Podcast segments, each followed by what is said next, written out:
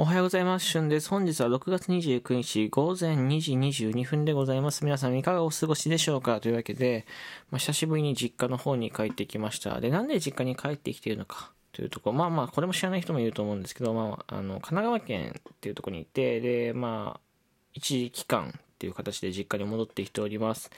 で、まあ、細かいことはどっかの収録か、まあ、ライブで、まあ、話そうと思うんですけど、まあ、知ってる方もいらっしゃると思いますけど、まあ、知らない方は、また次回話すのでよかったら、こう、続きもラジオとか聞いてもらえたらわかるかなと思います。で、まあ、簡単にね、まあ、簡単に説明すると、まあ、仕事辞めて社宅がなくなったので、戻ってきたという話でございます。まあ、これ以上はちょっとめんどくさくなっちゃうので、どっかの機会で話そうかなと思っております。じゃあ、始めていこうかな。旬のおはようさん。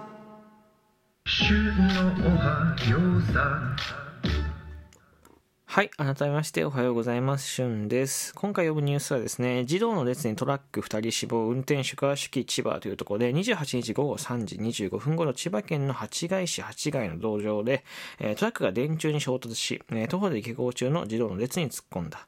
え県警と教育委員会によると下校していたのは、えー私立朝比奈っていうのかなこれ朝日小学校かな。朝日小学校の児童で、えー5人が事故に巻き込まれうちの2人死亡うちの2人の死亡が確認された、えー残り3人は重傷でトラックの運転手の、えー呼気からは基準値を上回るアルコールが検出されたというというところでまああの簡単に分かりやすく説明すると飲酒運転が招いた事故でございます。はい。でうん。飲酒運転ってさ、まあ、日本でしちゃダメじゃん。か、まあ、アメリカとか、まあ、海外の法律は知らないんだけどあまあ日本ではしちゃダメって決まっててなんでかって言ったらこれこういうことが起きるからなんだよね。こういくら酔っ払ってないとか、えー自覚があったとしてもやっぱりアルコールが入っているっていう事実うんっていう根拠はさ変わんないわけじゃん。そう。いくら疲れてないかって言っても疲れてたりするし人間って目痛目が悪くないって言っても悪かったりするんだよ。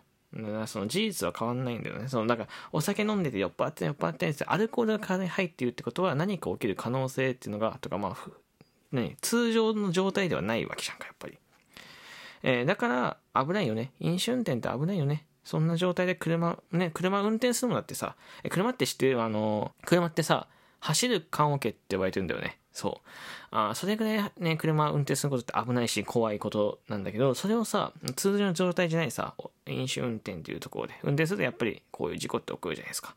本当になんだろう多いんだよね飲酒運転で、まあ、今回子供だったんだけどさ普通に子供の命を奪ったっていうまあ普通に人の命を奪ったっていうことには事実じゃんか。別にそれが大人でも子供でも、まあ、事故を起こしたことは変わりないという時まあなんだろうな気をつけてください。そしてもう絶対にしないっていううんしちゃダメなんだっていう意識を常に持っといてください。今さあの居酒屋って空いてないじゃん。でだからあの宅飲みかな。お家でお酒を飲む方の方が多いんですよ。それこそ仕事終わりとかにこう友達の家集まってお酒飲むみたいな。で、まあ、夜になるとそのそのまま車で帰って次の日も仕事だからっていう、まあ、普通さお店が開いてたら電車とかでさ行けるけどさ駐車場もないし都内とかだったら。なんだけど家でさ飲めるってことはさ少なからずさ車でも行けちゃうわけじゃんか誰かの家とかだったそのまま明日仕事で帰りますってなった時に、まあ、車置いていくわけにもいかないし、うん、車運転しちゃうよね。そう。なんあとはまあ飲みすぎちゃって次の日の朝車で帰ろうって。もうこれ確かさ何でなんだよ。6時間とかだっけ？寝なきゃさアルコール飛ばないって言われてるじゃん、まあ、6時間で飛ぶか飛ばないかだった気がする。わかんない。これ間違ってたら本当に申し訳ないんですけど。なので、こう、しっかり寝てとか、まあ、アルコールをね、例えば飲みすぎないとか、うん、して、しっかり抜いてから車とか、まあ、自転車も同じです。あの、運転してください。